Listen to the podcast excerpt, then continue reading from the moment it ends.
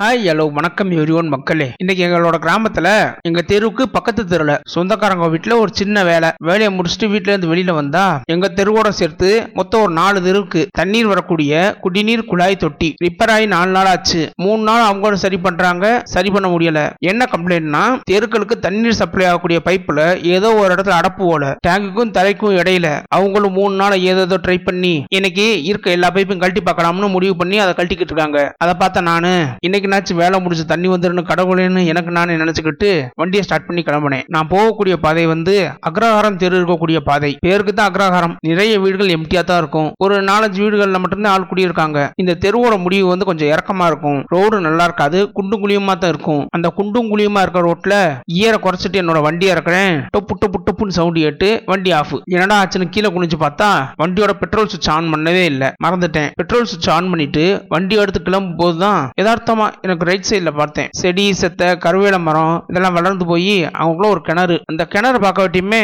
பழைய நினைவுகள். ஒரு செகண்ட் கண்ணு முன்னாடி வந்து நின்றுட்டு போச்சு. ஏதோ மின்னல் வெட்டின மாதிரி. கொஞ்சம் வருஷத்துக்கு முன்னாடி வரைக்கும். சரியா சொல்லணும்னா ரெண்டாயிரத்தி மூணாவது வருஷம். அதுக்கு முன்னாடி வரைக்கும் எங்களோட ஊர்ல இருக்கக்கூடிய எல்லா தெருக்களுக்குமே பொது குடிதண்ணீர் குழாய் ஒன்னு இருக்கும். சில தெருக்கள்ல அதிகபட்சமா ரெண்டு இருக்கும். அவ்வளவுதான். அதுவும் ஒரு நாள் விட்டு ஒரு நாள் தான் தண்ணி வரும். இந்த தண்ணீரையும் நிறைய வீடுகள்ல புடிச்சு புழங்குறதுக்கு தான் யூஸ் பண்ணிக்கிறாங்களே தவிர்த்து குடிக்கிறதுக்கு யூஸ் பண்ண மாட்டாங்க. அப்புறம் குடிக்கிற தண்ணிக்கு என்னடா பண்ணுவீங்கன்னு கேக்குறீங்களா? இதோ நான் பாத்துக்கிட்டு இருக்கேன் இந்த கிணறு. அதுல இருந்து தான் தண்ணி அரைச்சிட்டு போவோம். ஒரு காலத்துல நான் பாத்துக்கிட்டு இருக்க இந்த இடம் எல்லாமே அவ்வளவு சுத்தமா இருந்துச்சு. கிணறுனாலும் ரொம்ப பெரிய கிணறுலாம் கிடையாது. ஒரு மீடியமான அளவுள்ள கிணறு. அந்த கிணத்துல தான் எங்க தெருவோட சேர்த்து மொத்தம் நாலு தெரு மக்களுக்கும் குடிக்கிறதுக்கு நீர் ஆதாரமா இருந்த கிணறு அதுதான். எங்களுடைய கிராமத்துல நிறைய கிணறுகள் இருந்தாலும் என்னோட சின்ன வயசுல விவரம் தெரிஞ்சு ஒரு ரெண்டு கிணறு தான் வீட்டு தேவைக்காக குடிநீர் எடுக்க போன ஞாபகம் இருக்கு எனக்கு. அது மட்டும் இல்ல நான் உள்ளூர் பள்ளிக்கூடம் பள்ளிக்கூடத்திலேயே படிச்சதுனால இங்க பள்ளிக்கூடத்துக்கு பக்கத்திலேயே ஒரு பெருமாள் கோவில் இருக்கு. அந்த கோவில் தினமும் காலையில ஆறு மணிக்கு நட திறந்து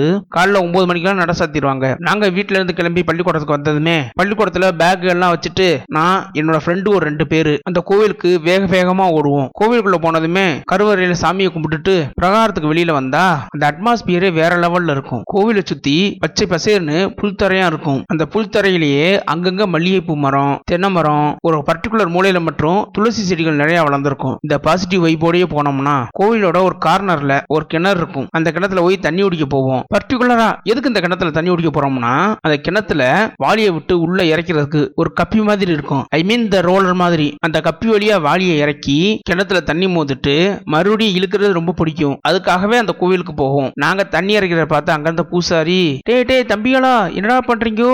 சாமி குடிக்கிறதுக்கு தண்ணி இறக்கிறோம் சாமி. சரி சரி பார்த்து வாளியை கிணத்துக்குள்ள போட்டுறாதீங்கோ. ஆ சரிங்க சாமி. அப்படி இருந்து அவருக்கு மனசு கேட்காது. டேய் தம்பிகளா நான் வேணா வந்து இறச்சி தரவாடான்னு கேட்பாரு ஆ பரவாயில்ல சாமி நாங்களே இறச்சிக்கிறோம் சொல்லிட்டு தினமும் இதை வாடிக்கையாவே வச்சிருந்தோம். அடுத்து ஊருக்கு நடுவுல ஒரு கிணறு இருக்குன்னு சொல்லியிருந்தேல. அந்த கிணறு பேர் வந்து கல் கிணறு சதுரமான கிணறு. கொஞ்சம் ஆழமும் கூட அகலமாகவும் இருக்கும். நாங்க வழக்கமா தண்ணி இறைக்கிற கிணத்துல கூட்டமா இருந்துச்சுன்னா அந்த கிணத்துல தான் போய் தண்ணி இறைச்சிட்டு வருவோம். இப்படி நாங்க கிணத்துக்கு போகக்கூடிய நாட்கள்ல பெரும்பாலான நாட்கள் யாராவது வயசானவங்க வந்தாங்கன்னா தம்பி இந்த ஒரு இடத்துக்கு மட்டும் இறைச்சி கொடுப்பா. அப்பத்தாவால முடியல. அம்மாச்சியால முடியலைன்னு நம்மளை பாவம் பார்க்க வச்சு தண்ணி இறக்கி வச்சிருவாங்க. அந்த பெரியவங்க தண்ணி எடுத்துட்டு போனதுமே பக்கத்துல இருந்த ஒரு அக்கா டேய் தம்பி ஒரு பத்து நிமிஷம் கழிச்சு பாரு. நீ தண்ணி தூக்கி விட்டு அந்த கிளவி தூக்குச்சட்டி எடுத்துட்டு இவ்வளவு வேகமா வயக்காட்டு வேலைக்கு நடந்து போகும் பாருன்னாங்க.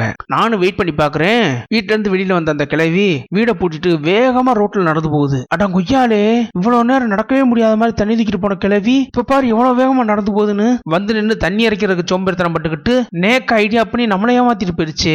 சரியான திருட்டு கிளவி. அது மட்டும் இல்ல சில நேரங்கள்ல கிணத்துல இருந்து தண்ணி இறைக்கும் போது கயர் அறுந்து வாளி கிணத்துக்குள்ள விழுந்துரும். இல்லையா? வாளியில கட்டியிருக்க கயர் அவுந்து வாளி கிணத்துக்குள்ள விழுந்துரும். அந்த மாதிரி நேரத்துல கிணத்துக்குள்ள கிடக்க வாளி எடுக்கிறதுக்கு அங்க பக்கத்திலே ஒருத்தர் இருப்பாரு. அவர் தான் கிணத்துக்குள்ள இறங்கி வாளி எடுத்து கொடுப்பாரு. ஒரு தடவை கிணத்துக்குள்ள இறங்கி வாளி எடுக்கிறதுக்கு அவருக்கு ஒரு ரூபா கொடுக்கணும். அப்புறம் கொஞ்சம் கொஞ்சமா வருஷங்கள் ஆக ஆக ஊருக்கு பொதுவா ஒரு தண்ணீர் தொட்டி கட்டினாங்க. ஒவ்வொரு தெருவுக்கும் நாலு பொது குழாய் அமைச்சாங்க. அடுத்து கொஞ்ச நாள்லயே வீட்டுக்கு ஒரு குழா போட்டுக்கலாம்னாங்க. அப்புறம் மக்களும் தண்ணீர் தேவை அதிகமானதுனால ஒவ்வொரு வீட்டுக்கும் தனித்தனியா போர் போட ஆரம்பிச்சாங்க.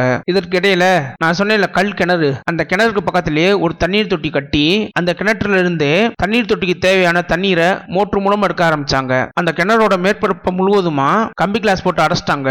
இன்னைக்கு அந்த கிணறு புழக்கத்துல தான் இருக்கு. இன்னொரு கிணறு அது என்னாச்சுன்னா நாங்க ரெகுலரா தண்ணி எடுக்கக்கூடிய சின்ன கிணறு. மக்களோட வீடுகளுக்கு நேரடியா தண்ணீர் கொண்டு போனதுனால அந்த கிணறு கொஞ்சம் கொஞ்சமா கைவிடப்பட்டுச்சு. நாளடைவுல மக்கள் அங்க போகாம இருக்கவட்டியும் நிறைய செடிகள் கொடிகள் கருவேல மரங்கள் இதெல்லாம் வளர்ந்தது மட்டும் இல்லாம அப்புறம் பாம்பு பள்ளிகள் எல்லாத்துக்குமே இருப்பிடமா மாறிடுச்சு. எங்களுடைய கிராமம் மட்டும் இல்ல நிறைய கிராமங்கள்ல பல வருடமா ஆயிரக்கணக்கான மக்களோட தாகத்தை தீர்த்த கிணறுகளோட நிலைமை என்னவா இருக்கு தெரியுமா? குப்பைகள் கொட்டக்கூடிய குப்பை தொட்டியாகவும் பயன்படுத்த முடியாத அளவுக்கு பாழடைஞ்சு போய் இடிஞ்ச கிணறாகவும் நிறைய இடங்கள்ல மக்கள் பயன்படுத்தாம வெறும் காட்சி பொருளா தான் இருக்கு. நம்மளோட வாழ்க்கையில ஏதாவது ஒரு பொருள் ஈஸியா கிடைச்சிட்டா அதோட மதிப்பு தெரியாதுன்னு சொல்லுவாங்க பெரியவங்க. எனக்கு தெரிஞ்சு இந்த பழமொழியே நீரை வச்சுதான் சொல்லியிருப்பாங்க போல நன்றி. இந்த ஆடியோ பதிவு உங்களுக்கு பிடிச்சிருந்துச்சுன்னா விஜய் ஸ்டோரி பாட்காஸ்ட்டை ஃபாலோ பண்ணிக்கோங்க. லைக் பண்ணுங்க ஷேர் பண்ணுங்க.